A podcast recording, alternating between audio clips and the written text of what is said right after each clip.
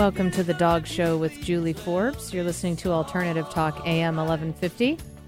And have a great show today. Uh, interview with Dr. Clive Wynne, who is one of the featured presenters at the SPARCS Conference, which is coming up uh, just in a couple weeks now. Uh, the Society for the Promotion of Applied Research in Canine Science. That's what SPARCS stands for and it's a three day conference that's in Redmond, Washington, just in Seattle's backyard. And uh, uh, really, really looking forward to this. We've had a few guests on the show, and uh, Dr. Wynne is one of the presenters um, in this uh, in this amazing conference. So I'm going to welcome Dr. Clive Wynne to the Dog Show. Thanks so much for your time today. Can't wait to talk Hi. to you about the work that you do so, first of all, will you tell us a little bit about um, where you work and sort of who you are? Right. So, hi. Well, thank you for inviting me on, Julie. Uh, yeah, I'm a professor of psychology at the University of Florida, and I direct the Canine Cognition and Behavior Lab, which is me and a bunch of graduate students. And, and we, for some years now, been studying a, quite a diverse set of questions relating to the behavior and cognition of dogs and their wild relatives. I'm very fortunate to be associated with Wolf Park in Indiana, mm-hmm. and they let me study the behavior of the hand reared wolves that they have out there, and that makes a really interesting contrast and context for the work that we do with dogs. Mm. Now, you, you focus on uh, how dogs think, how wolves think, and specifically how dogs come to understand people and how right. that may be similar or different from how wolves may be able to understand people. Right. So I'm not the first person to take an interest in these questions. Uh, Adam Miklósi is one of the originators of this field, and he's going to be at the Spark conference as well. Mm-hmm. And uh, so Adam and others in this field felt that they had found that there were important differences in the way that dogs relate to people and the way that wolves relate to people. Of course, here we're talking about hand reared wolves, not uh, wild wolves out in the woods who don't relate to people at all. Right. Uh, and so, so when I came into this, I thought this was interesting. Uh, and started testing dogs and wolves for myself, and I've actually come to a rather different position than Adams uh, in that I don't actually believe that there are important differences in the minds of dogs and wolves. Now, I'm not for a moment saying that I don't see the difference between dogs and wolves. There are great big differences between dogs and wolves. Of course, there are. But when it comes to the question, if you take a dog that's been reared in a human household and you ask, can it, for example, understand that if somebody's pointing at something, that it could be worth that dog's while to go where you point? And if you compare that to the behavior of a wolf that's also had the opportunity to be reared uh, alongside human beings, uh, I think if you if you take a dog and a wolf that have been reared under closely similar conditions, you will find that their ability to follow what people are doing is very very similar. Mm-hmm. That in other words, the what I call the cognitive toolkit, the minds of dogs and wolves are actually uh, I have not found any significant differences between them. And this is in being measured in several specific ways, like their right. how they are distinguishing, uh, you know, just certain gestures, certain cues right. from human beings. So this argument is based on several spe- very specific things that right. you are measuring. Right. So, you know, I mean, the the scientist takes the everyday and cuts it into tiny little slices.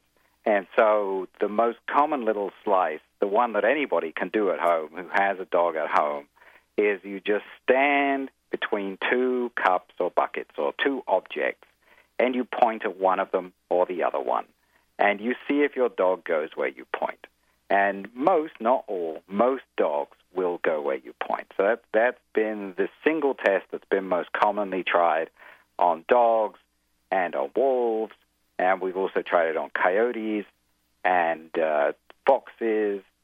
And uh, typically, of course, dogs do it, and wild canids don't do it. But then, of course, the vast majority of wild canids don't have that same level of opportunity. They don't get to hang around with people and learn what human gestures can mean. Mm-hmm. So, uh, but when we've tested at Wolf Park, we've tested uh, hand-reared wolves and, and foxes and coyotes, and we find that if they have been effectively hand-reared, then then they can they can quite readily follow people's pointing gesture. So the pointing gesture is the most common one. The other one that I enjoyed doing was where we gave the animals a choice of two people. One of these people could see the animal, the other one could not see the animal. And so one person was made unable to see the, the animal uh, in several different ways.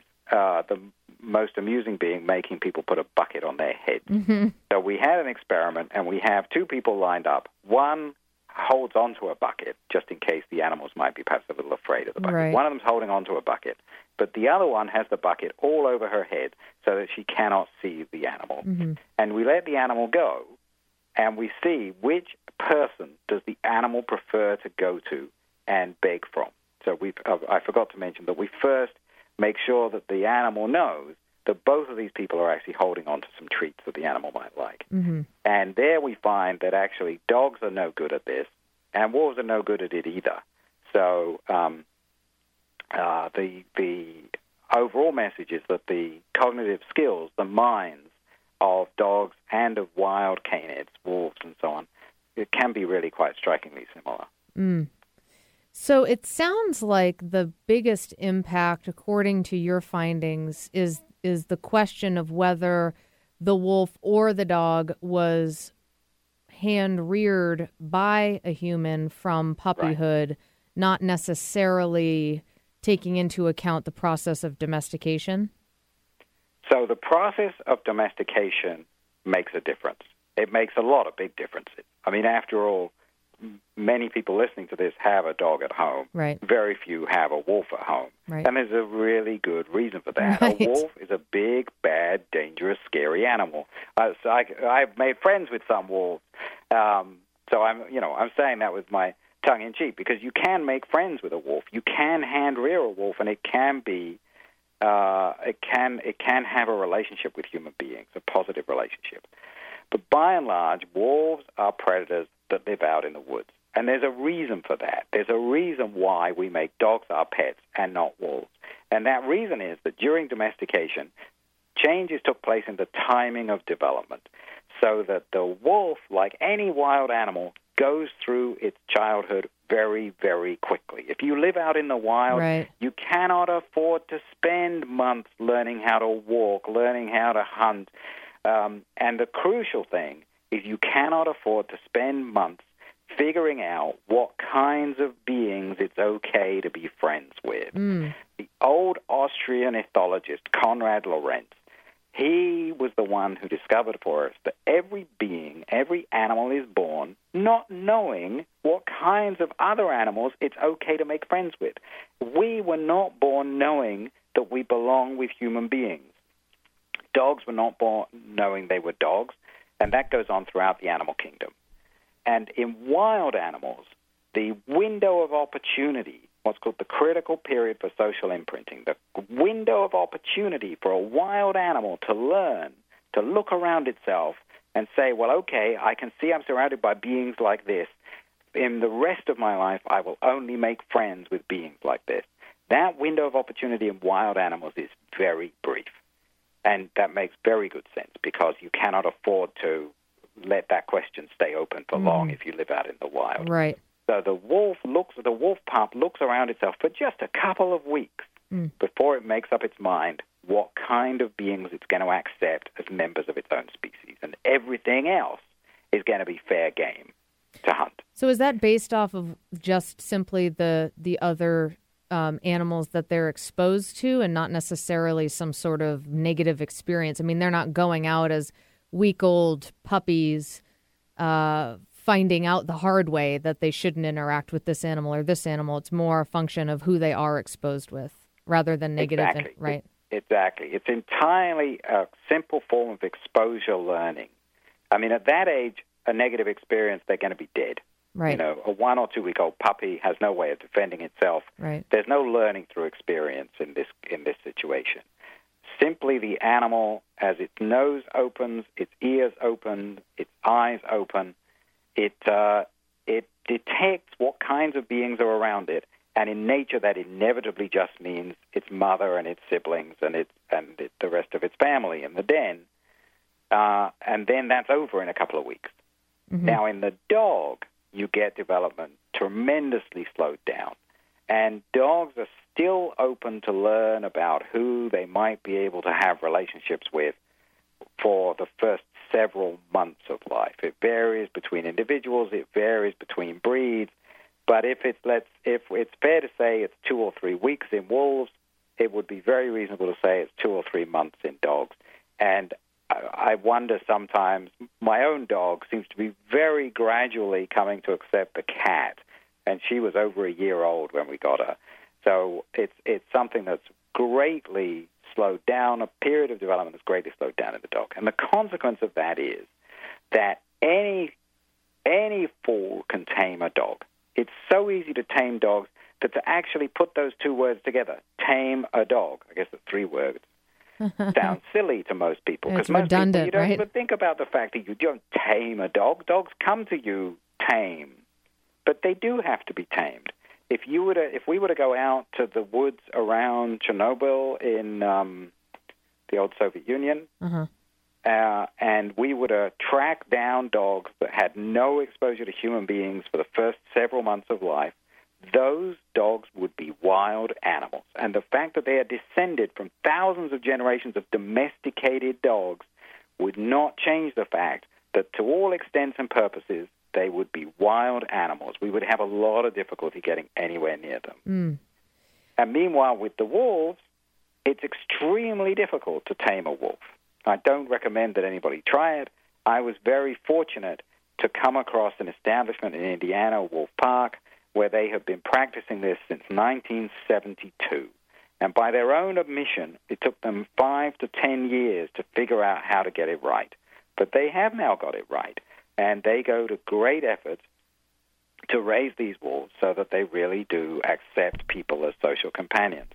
And if that acceptance is there, then the cognitive skills to understand what people are up to reveal themselves too. Mm.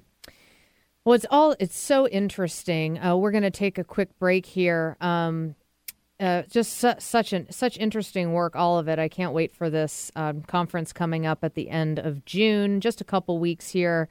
Uh, Dr. Clive Wynne is is one of the presenters, uh, one of the many brilliant minds who will be sharing ideas and experience with uh, people who are attending. People are coming from all over the world, and you can still register.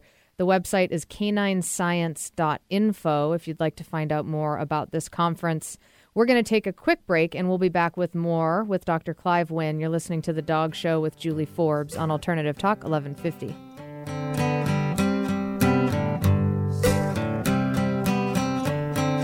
Wild pack of family dogs came running through the yard one day. My father got his gun, shot it up, they ran away, okay. Wish your dog didn't hate going to the vet? Wish you were welcomed by a team who cared? Jet City Animal Clinic is an enjoyable respite from the same old thing. Dr. Anderson and her team have created a full service facility that combines veterinary expertise with a comfortable style. Jet City Animal Clinic is located in Seattle's Capitol Hill neighborhood on 12th Avenue across from Seattle U. Bring your crazy questions, odd ideas, and alternative thinking.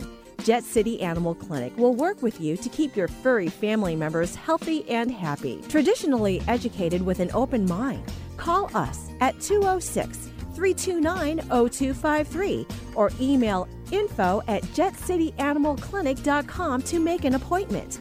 Jet City Animal Clinic, a unique approach to the health care of your urban pet, a local family practice. JetCityAnimalClinic.com. This is Martha Norwalk every Sunday morning beginning at 9 a.m. Thanks in part to Anti Icky Poo, the best odor neutralizer for cat urine ever. We cover the world of living successfully with your animal friends. This week, June 23rd, it's a behavior training and healing Sunday with me. I'll have open phone lines for your calls and questions, plus more talk about the huge upcoming Canine Science Conference happening soon in Redmond. Find out how you can attend in person or watch it at home for free. Martha Norwalk's Animal World, Sunday morning, 9 a.m. to noon, right here on Alternative Talk. Coming the weekend of June 28th through the 30th, it's the Society for Promotion of Applied Research in Canine Science Conference. It's amazing. So amazing. This incredible conference coming up locally in Redmond, end of June. I'm just blown away by all of these people who are going to be here Marc Bekoff, Michael Fox, Clive Wynne, Adam Miklósi, Ray Coppinger, Alexander Horowitz, etc. These incredible authors and scientists are all coming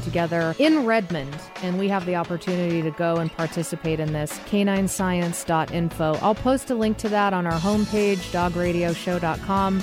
This is a really, like, maybe not once in a lifetime, but the first opportunity in this area ever. So, super exciting. Go to caninescience.info for more information and to register now. Kemly Electric Incorporated is a full service electrical contractor. From simple home repairs to full remodels, new construction, and small commercial projects, our qualified electricians do it all. We pride ourselves on our workmanship and professional standards, delivered with value in mind.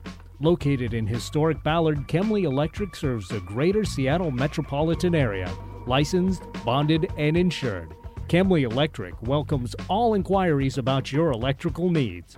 Visit the website kemlyelectric.com. That's K E M L Y electric.com. No other station brings you this much variety. Welcome to Alternative Talk, 1150 AM. Running through the yard, and as my own dog ran away with them, I didn't say much of anything at all. Welcome back to the Dog Show with Julie Forbes, and we're back with Dr. Clive Wynne, um, talking about uh, how dogs think, how wolves think, and the similarities and differences between the two, among other things. Welcome back, Dr. Wynne. Hi. So uh, I've posted a link to your website from our homepage, which is dogradioshow.com. So you can find link to uh, the works of Dr. Wynne and also to the SPARCS Conference, caninescience.info from our homepage. Uh, but I'll give you uh, Dr. Clive Wynne's website is simply Clive Wynne, W-Y-N-N-E dot com. And uh, you've just got so much information. I was reading through your publications and your research papers, and there is so much. And we've actually, I think, addressed uh, a lot of it very simply in this first segment. And if you've missed any part of this interview, you can find it in all of our over 200 episodes archived on iTunes as a free audio podcast and also from our website, dogradioshow.com. So, we're talking about the studies that you did um, in the first segment, and I, I, wanted to make sure that we talk about your experience with. Um, now, how do you pronounce them? It was in Nicaragua that you traveled, Right, the Mayangna people. Right? And there, you observed their relationship with dogs, and um, seems that it is likely similar to sort of the ancestral relationship or, or the earlier relationship between people and dogs, where they're actually really hunting with the dogs and, and still doing things with the dogs that uh, seems to be one of the ways that our relationship originated. Right, Julie. Well, so I'm supposed to be writing a book about the origin of dogs, and one of the one of the best established ideas about how dogs came into being is that people uh, found that they could adopt wolf pups, and that the wolf pups would help them when they were hunting. And uh, hunting, hunting with dogs, as people around here in North Florida do it, or people back in England in my homeland do it, it's a pretty complex operation. You know, there's a lot to it. And I thought it would be interesting to better understand how people who who hunt and, and live in a way which hasn't changed for thousands of years, that it would be useful to me to see how those people hunt. And so I came across the work of a wonderful anthropologist, Jeremy Koster, at um, uh, Cincinnati University, University of Cincinnati. And I actually met with him because I happened to be in Cincinnati and we had dinner. And he was telling me all about it. And he said, Well, look, Plum, I'm going back there in January. Why don't you come with? And out of my sort of naivety, I, I thought, well, why not? You know, I mean, it didn't sound that difficult to get there. You, it's a Nicaragua. My um, um, Managua, the capital of Nicaragua, is a direct flight from Miami, so it's not a big deal. So I go out there and I tell people that if I'd known how tough it was going to be, I never would have gone. And on the other hand, I'm just so glad that I went because it was absolutely the trip of a lifetime. I don't mm. have the time to tell you everything about Right. it, but yeah, apart from the flight to Managua, which is sure enough pretty easy, and then a day in a truck going across dirt roads to get to this river, the Coco River. It was then two days in a dugout canoe through rapids to get to the the village where these people live. And the the final, the last half a day going up this small river into their territory, it was like stepping into Jurassic Park. I mean, it mm. was just like nothing I have ever experienced in my life. The, all the people, when they heard the motor or the outboard motor of the powered canoe, everybody in the in the uh, homes along the sides of the river come to the water's edge and wave because it's so exciting for them to see anybody from outside. Right. It was just absolutely amazing. And um, they took me hunting with them, and it was very, very interesting. The hunt is really, it's not that different from going for a walk with your dog in the woods and letting your dog off leash. They just let the dogs run around in the woods, and the dogs perfectly naturally chase after prey that are in the woods. They've got small deer, they've got sort of little pig like animals, they've got rabbit like animals. The dogs quite naturally chase after them. But the dogs don't have the strength in their jaw to actually complete the kill. Mm. So the dogs, I mean, this is just, I remember when I was a kid in England, maybe I shouldn't admit this on the radio, but when I was a kid in England, we used to just let our dog off leash in the woods. And the dog would chase after and bother the animals of the woods, but it never caught anything because, well, it's just not powerful enough. Mm-hmm. So it's sort of like that. And the, it, the men, it's only the men go hunting. The men run after their dog, trying to follow its barks. They think they can tell from how the dog barks whether it's caught something or even exactly what it's caught.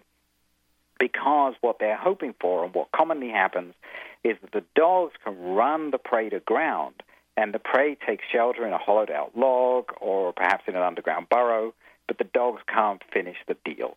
And so the men and boys run after the dogs with their machetes and they catch up with the dog and hopefully the prey and they sharpen sticks to kind of make sure that the prey is trapped and then they kill the prey either with the sharp stick or with the machete itself and they bring home the meat. And it really works. It really works. And uh, the dogs are very small and scrawny, but an average dog brings home each month twice its own body weight in captured meat. So, yes, the dog really works. It's actually quite wonderful to watch, and it pays off. It's a good reason to not eat the dogs, isn't it? Well, and that's right. That's, that's these people have no cultural tradition of eating the dogs, and that's a good reason not to eat them. Yeah. Although it has to be said that if the average is that each dog brings home twice its body weight each month, the variation is immense. Some dogs can bring home a 100 pounds a month, and some dogs bring home nothing. And there is a bit of a question as to, well, why not eat those dogs that don't bring home anything? Yeah. Um, but anyway, they have their traditions just like we do. They don't consider dog to be an Yeah. edible animal. What kinds But of dogs? What Yeah. kinds of dogs do these look to be? I mean, you said that they were sort of light, you know, fast. I assume. Did they Um, look to be of any sort of uh, breed group or or anything like that? Only insofar as you would say that they were they were hounds. They're small hounds. I, I I'm not very good at spotting breeds, and uh, they're short-haired. They're light-colored, fawn-colored, sometimes black black patches. Um, they don't they don't look. I mean, if you wanted to, if somebody wanted to, they could make a breed out of them, call them the Mayangna dog, Right. but um, but they don't look to be.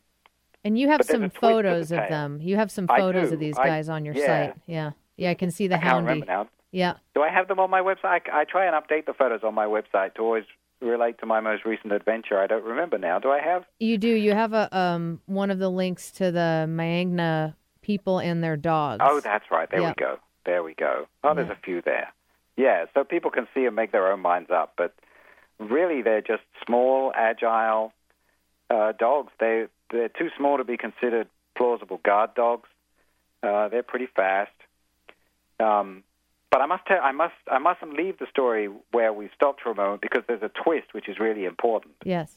And so the dogs do help the hunters, but where does the energy come from that powers the dog? Right. If, if I was somebody who hunted with dogs here in north central Florida, I would buy dog food or whatever I want to Right. to help power the dogs. You cannot power the dogs with the catch of the hunt, or there'd be nothing left for you to eat. Because dogs have higher metabolic rates than people. For each pound of dog weight, you need more calories to power it than the same weight of human. Mhm. So there wouldn't be as, uh, the hunt wouldn't be any use to the people if they fed the dogs the meat that they catch. Yeah. So instead, the Mayangna people are not simply hunter gatherers. They also have gardens. They grow bananas, they grow manioc. They actually have a surplus of starchy calories, boring starchy calories. That's what they feed to the dogs. That's what powers the dogs and makes hunting with dogs possible. And I've been doing some reading on hunters who hunt with dogs in other parts of the world, in Central Africa, in Northeast Africa, and wherever you find hunters hunting with dogs, there is agriculture powering those dogs. Hmm. So, although dogs can be useful to hunters, definitely can be useful to hunters, you cannot hunt with dogs if you are simply a hunter gatherer. You have to have surplus calories from agriculture, surplus boring, starchy agriculture calories that you can feed to the dog to power the dog. And so the dog is not is not creating energy for you. The dog is actually a catalyst that converts boring starchy calories from agriculture into sexy meat protein calories. Mm-hmm. And I, I, I use the term sexy on the advice of a scientist because my anthropologist friend who took me out there, being an anthropologist, he's actually done things like ask every woman in the community which of the men in the community would you most like to have for a husband. Mm-hmm. And it turns out that the number one predictor of a man's attractiveness to the women as a potential husband is his ability and that of his dogs to bring home meat. so these people are eating about an ounce of meat a day. They're getting about an ounce of protein a day, only just enough Yeah. to avoid malnutrition. Yeah. And that means that the hunt is enormously important. But Yeah. it's not the dogs. You couldn't be doing this without agriculture to power the dogs. Right. And and it brings up something that um, is seems to be a current uh, focus of nutrigenomics, which I talked with Dr. Michael Fox about a little bit, and we'll talk with Dr. Jean Dodds about as well when her book comes out about it, but about dogs and their individual um, abilities to, uh, you know, digest and use starches and grains versus not, and um, and also to your point, the food that these dogs are eating is fresh food, and not uh, you know some sort of starch or grain, um, a gluten meal or something like that from overseas. But these are actually th- these are actually foods that the Mayangna people are growing in in their own property.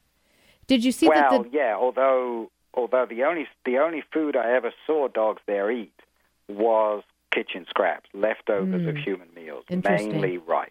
interesting, The peop the people are eating mainly rice. Now, rice doesn't have any gluten in it, right? but they're eating mainly rice uh, that has been cooked and served to human beings. And uh, yeah, you can have too much rice. So Do you think So that they um, do you think that the dogs are doing some little side hunting like for rodents and stuff like that on their own to supplement um, no, or bugs? I doubt it. Hmm. I doubt it. They are. I mean, uh, you ought to get Jeremy Koster on because he's the true expert on this. Uh, he's studied all of these questions, and he's even taken hair samples from the dogs and had them analyzed to see what makes up the dog's diet. Uh-huh. And he finds that dogs eat I think he said no meat, no detectable meat at all, or Wow. certainly very, very little meat. Wow. Uh, I mean, the dogs don't. I mean, we don't want to over romanticize this. The dogs are pretty darn thin. Right. Yeah, you can they're see not, that in the photos. Fat, Sure. they're not fat, happy dogs. I'm sure nobody is. Nobody Well, is. that's right. Every everybody is is pretty thin. Yeah. I mean, they're just about on the right side. I think this is true of the dogs too.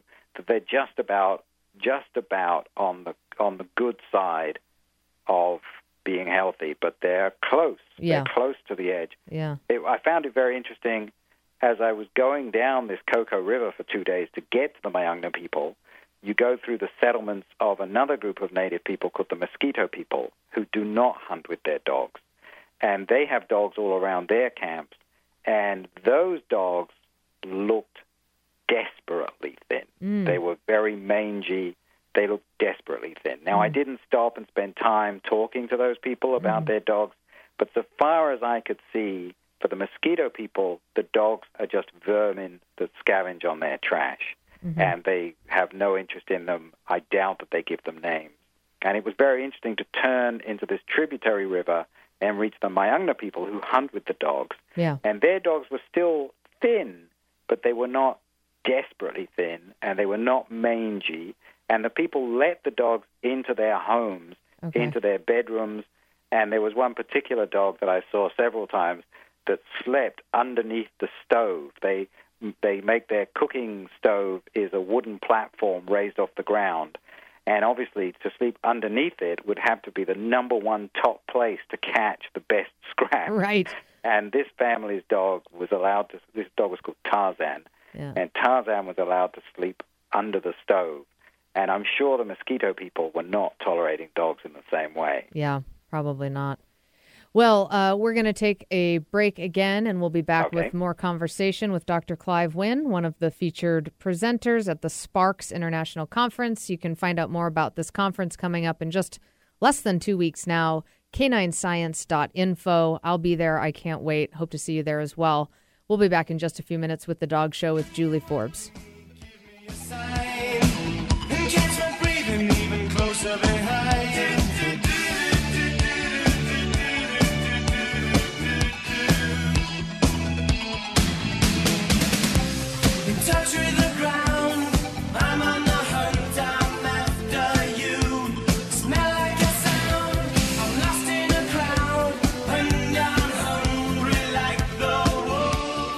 Natural Pet Pantry is Seattle's original source for wholesome dog and cat meals, offering eight different proteins to accommodate your pet's dietary needs. Made locally using all U.S. sourced ingredients, their freshly ground stews, raw or cooked, can be purchased from their Burien shop, most independent pet supply stores, or delivered right to your home. Natural Pet Pantry will even work with your vet to custom blend a prescription diet for your pet's unique needs. Go to naturalpetpantry.com for more information. Natural Pet Pantry. It just makes sense. There's an exciting new astrology hour, Tuesdays at 5 p.m., with Deborah Silverman. Deborah's unique blend of psychology and astrology turns planetary language into plain English. Join us for an interactive hour that's guaranteed to give you personal insights in a fun and entertaining way. Tune in to Deborah Silverman live. Whatever your life question, marriage, job, family, relocation, or just curiosity, call for a live reading Tuesdays at 5 p.m. and visit Deborah's website at deborahsilvermanastrology.com. Hi, I'm Martha Childress with the Natural Choice Network. Join us every Tuesday at 12:30 p.m. right here on Alternative Talk 1150. Each week, we invite leaders from our sustainable community to share their unique visions and valuable insights. You'll learn great tools to make your life greener, healthier, and more sustainable for generations to come. Thank you for making the natural choice. That's the Natural Choice Network every Tuesday at 12:30 p.m. Please join us. Do you have an injury, old or new, that won't heal? Are you fighting a cold or illness you can't kick? Do you feel like you've tried everything and are still struggling to find wellness and balance in your physical health?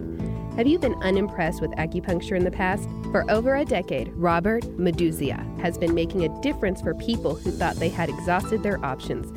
Don't settle for pain and illness. Call 425 828 6190. That's 425 828 6190. Again, 425 828 6190. The Acupuncture and Sports Clinic of Kirkland. Heal faster, play longer. Open your ears, open your heart, open your mind. Alternative Talk, 1150 AM.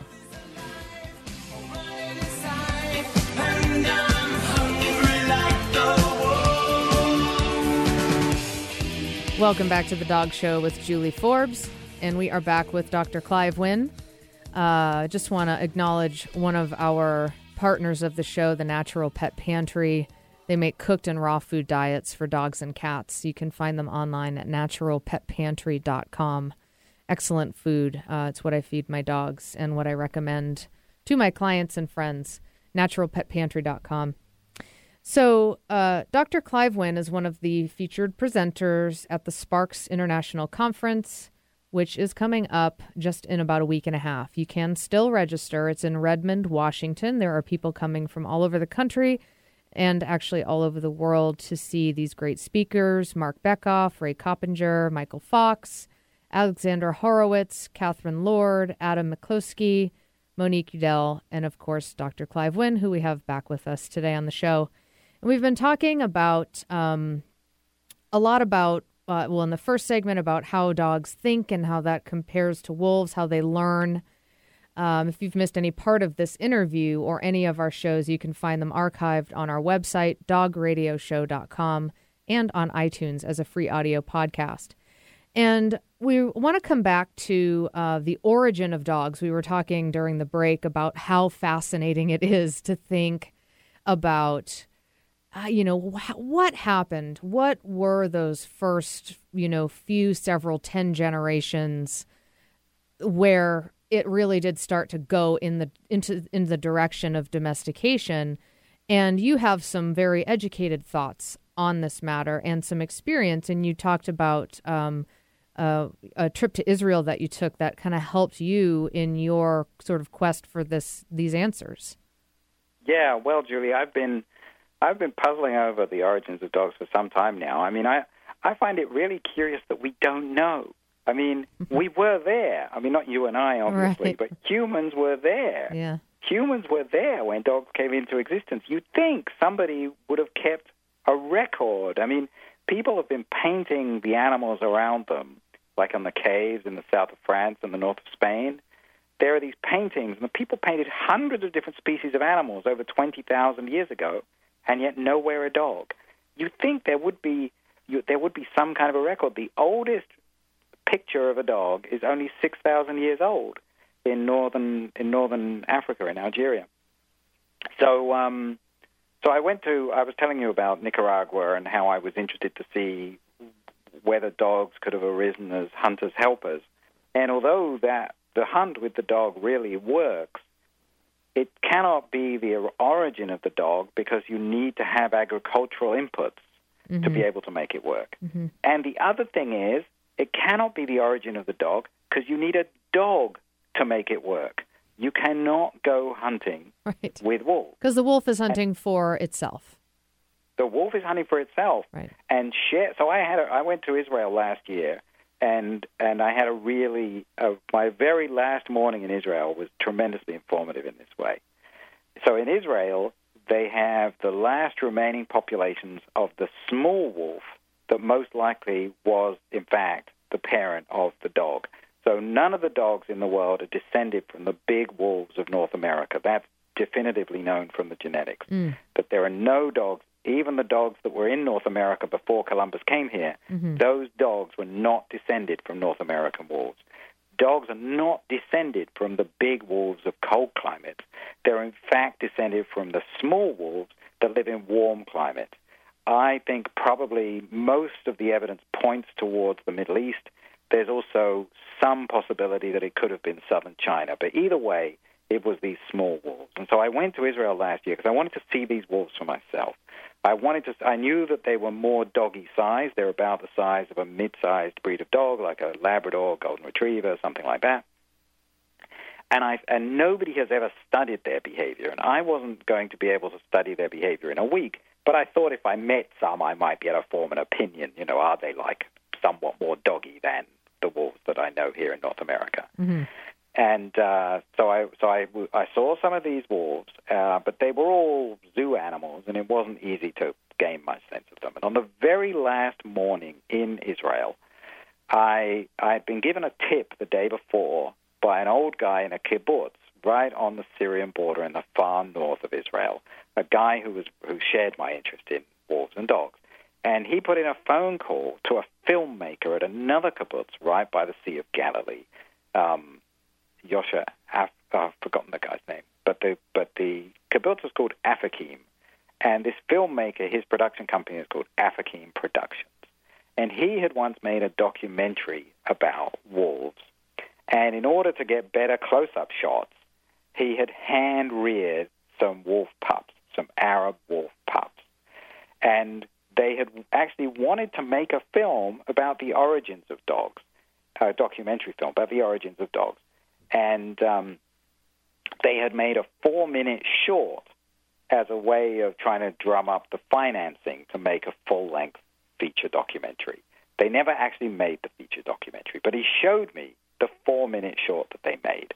And it showed an actor in a loincloth shooting an arrow and bringing down a gazelle, and then his pet wolves run after and kill the gazelle for him. And by the time he's caught up, the gazelle is dead, and the actor in the loincloth picks up the animal and carries it home. Hmm. And I was astonished by this because all I have ever known about wolf behavior said, even if you've hand reared the wolf, it's never going to share its dinner with you. You know, one of the Wolf Park where I where I work in Indiana has many rules about getting close to the wolves. And one of the wolves is you never touch their food. You can't go messing with the wolf's food. A lot of dogs, of course, don't like people messing with their food. Mm-hmm. So anyway, so I was astonished in this video, and I said to the guy, "This is amazing." So they let you share the food. You can just, you know, you can shoot a gazelle. They they bring it down. They'll happily let you carry it away. And he said, "Oh no, oh no! Actually, the actor got quite badly bitten." Oh. so in making this four-minute short movie purporting to show us how dogs could have arisen as hunters helpers, he was actually in the process of making that short movie proving that this couldn't be how it was Oh, done. terrible. And actually, when I, the man I was talking to was the producer director, and mm. it wasn't he who had hand reared the wolves. It was his buddy and, and collaborator, the cameraman, who'd actually reared the wolves. And the producer director admitted to me that he was, in fact, absolutely terrified of these animals. He'd been a paratrooper in two of Israel's wars with its neighbors. And I've always mm-hmm. thought being a paratrooper would be the most frightening form of soldier you could possibly be. But he said he was scared of nothing but these wolves, and that whenever they were actually filming anything to do with the wolves, he would stay in his car and just roll down the window two inches and shout out directions. Interesting. But at the same time, he said to me that these hand reared wolves were very gentle to the cameraman, who was their master, who'd reared them, and Yeah. the cameraman's family. Yeah. And I really wanted to talk to the cameraman, but he was terribly busy. Yeah. So I only got to meet him very briefly. And I said, Look, I know you're terribly busy. I, I just need to ask you just one question. And that is your, your friend here tells me that although he was terrified of your wolves, that they were actually perfectly gentle and tractable for you. I said, Is that right? And he didn't answer me in words. He just rolled up his right shirt sleeve. And his whole forearm was one massive scar where he'd obviously had a terrible mauling. So what that says is that when we see what you can do with a dog, we cannot deduce from that that that's how the dog came into existence. So you can go hunting with a dog, but you couldn't go hunting with a wolf. So you couldn't create the dog by taking wolves hunting with you, because the wolf it would eat if it didn't kill you, it would eat your children. And when you think about the lives that we live today, where we have collars and leashes and fences and walls and doors and roofs, the original people had none of those things. Hunter gatherers have none of those things. And so if we can barely keep a hand reared wolf under control today, the chances that our ancestors did this 10, 20,000 years ago are just zilch. There is Yeah. just no way it could be done. People do adopt the, the young of wild animals, and our ancestors may well have adopted the young of wild animals, young of wild wolves. You know, maybe they stole a pup. They might have done that because we know that people do that kind of thing. But once it reached some level of maturity where it began to nip the babies that were playing around the camp, I'm sorry, but the people would just take a big stone and they would smash its head in. Yeah. Because if you don't have all the all the more humane options for controlling an animal's behavior that we have today, you just cannot risk having your babies killed by an animal. So you would kill the animal. Yeah. Something that I've noticed working, so fast forward to today, Yeah. uh, that I've noticed working with my clients with their pet dogs. And I do in home lessons. So I go to people's homes all over uh, Puget Sound area and visit with them. And one of the things that is a one of the most common sources of a behavioral challenge for people, but a conflict for people consistently is people coming to the door. People coming to the door, strangers coming Yeah. to the door. The dog barks at the door, or the dog charges at the door and jumps on the person who's trying to come in, all this sort of thing. So the dog is, the people experience the dog as being unmanageable around new Yeah. people coming into the territory. But in 12 mm-hmm. years of doing this, I have never had somebody tell me that they don't want their dog to bark at the door initially to let them know that somebody's standing at their door. yeah. And that to me is is a powerful uh, factor of the benefit to us of having dogs live with us. And I know from my own experience, I feel much more secure in my house with four dogs in it than I would if I was alone. Well, um, uh, I'm sure uh, you know. I'm I'm completely sure you're right, and what you say matches my own experience. But as I was saying, we have to be careful how we extrapolate from what we can do with a dog today back to how a dog might have arisen. Right. One curious thing about dogs is that they bark. Wolves almost never bark. Um, uh, not all breeds of dog bark, of course, but barking is a very doggy thing, and it's not really present uh, or barely present in wolves. Uh, there are, there's a, I mean, barking is one of those mysteries about dogs. It's astonishing there can be so many mysteries about such a common animal, but the bark is really quite a mystery. Why do dogs bark so much? Uh, why do wolves bark so little? Ray Coppinger's belief is that barking is what is called in biology a mobbing call. So a mobbing call is a sound that an animal emits when it feels threatened and unable to cope with the threat. And so it gives out this mobbing call to attract the attention of others of its kind to help it see the threat off. And that would make sense in the case of dogs compared to wolves because wolves would seldom need to give a call like that because they are themselves the largest, usually the largest predator in their um, in their neighborhood. They're unlikely to meet anything that's a dangerous threat to them, uh, and if they do, they can usually retreat. Uh, you compare that to the dog, which is punier than a lot of the other animals that it meets, meaning largely us. We can usually do harm to a dog. And we put dogs in situations where they're commonly trapped, so they cannot so easily just retreat. So uh, that at least is a plausible hypothesis for the origin of barking.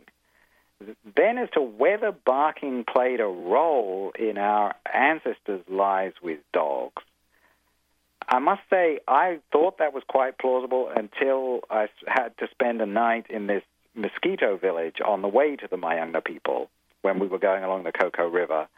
And you couldn't get to sleep. The dogs were barking all night. and any possible useful alarm function to one household was surely canceled out by the fact that somebody's dog barked all the time. And once one dog barked, the, all the dogs of the village would bark. So I, I would be absolutely fascinated to um, find a collaborator and the resources to go back out to that Miskito village and ask the people what they make of the dogs. Because I wouldn't be surprised if they don't see the dogs as just nothing but a nuisance, but that they have no way of getting rid of them. Because I certainly couldn't see any useful function they served. Well, it's so interesting. There's so many different possibilities. Like you said, we don't know. Um, and if not barking, I mean, wolves are vocal, so they vocalize. So maybe not barking, but making sounds. I mean, who knows? Like you said, this is part of what you and others are trying to uncover in your research is to really understand the origin of dogs and how they came to be. And, and uh, so interesting to think, especially because of who they are for us today. Um, so it's I just really am looking forward to hearing you speak um, and the others in about a week and a half, just outside of Yeah. Seattle.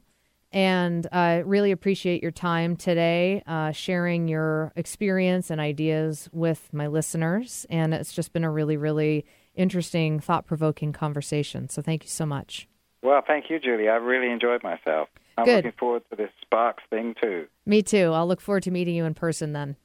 Yeah, that'll be great. Okay, we're going to take a quick break and we'll be back in just a few minutes with some announcements. You're listening to The Dog Show with Julie Forbes on Alternative Talk 1150.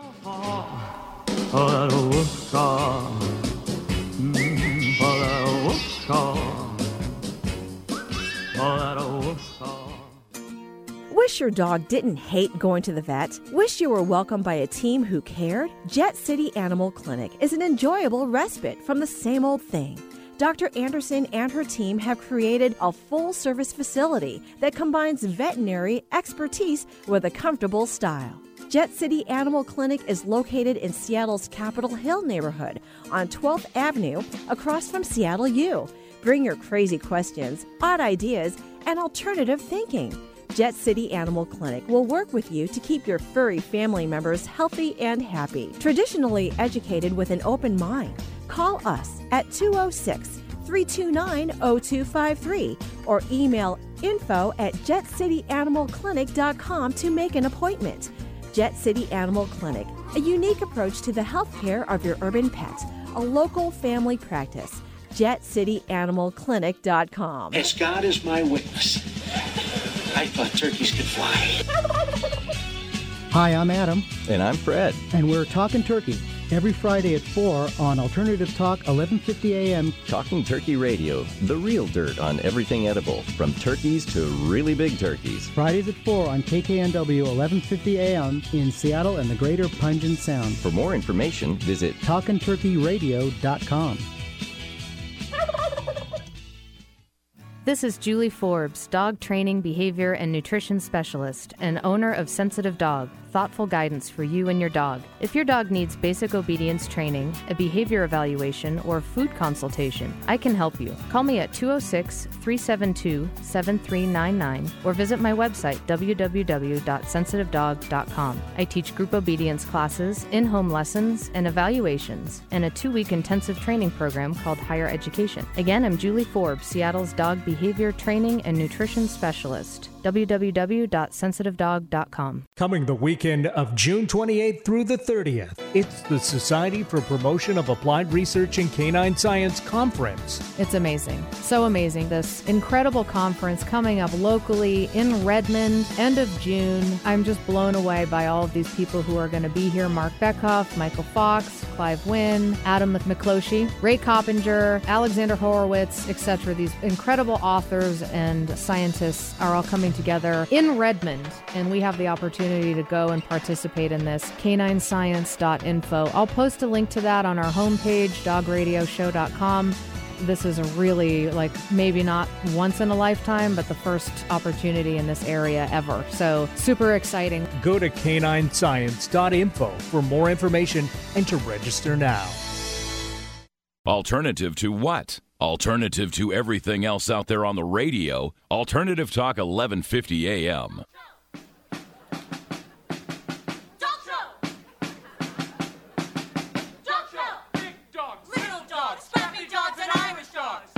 welcome back to the dog show with julie forbes uh, this SPARCS conference that's coming up um, at the end of june it's the 28th 29th and 30th uh, friday saturday and sunday in redmond um, has been well it's so i'm so excited for the event but one of the perks for me and for dog show listeners is that if it's sparked no pun intended um, the series of interviews with with the presenters, some of the presenters. We haven't had uh, won't have the opportunity to talk with everybody who's presenting, but we've I've had the opportunity to talk with uh, a few so far, and one more next week. We'll be talking with Alexandra Horowitz, who is one of the speakers, and um, she's the author of a book called Inside of a Dog, or Inside a Dog. Um, and uh, really look forward to that. They have all been such great interviews. I mean, the the caliber of these presenters is just amazing, which is why I'm so excited for the event. So again, it's the website is caninescience.info and uh, you can go onto the website. You can find out more detail about who's speaking, what each presenter will be speaking about, and the dates, and also, of course, to register and get yourself tickets. Um, it's not too late to do that. I can't wait. This is some unlike anything that has ever come uh, into the area, and it's the first um, ever. So I don't know that there's been anything like it in the country and the fact that it's in Redmond is really quite the opportunity. It's going to be amazing, and I really look forward to meeting a lot of these people in person.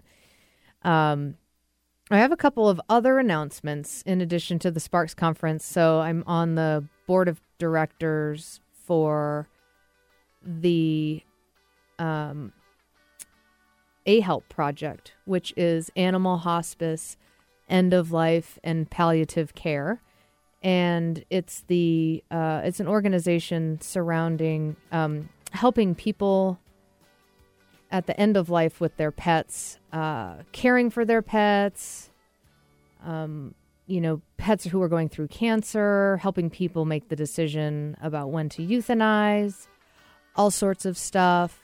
Uh, anyway, uh, spiritsinTransition.org. I'll post um, post a link on our website. Thanks so much for listening to the Dog Show with Julie Forbes on Alternative Talk, AM 1150.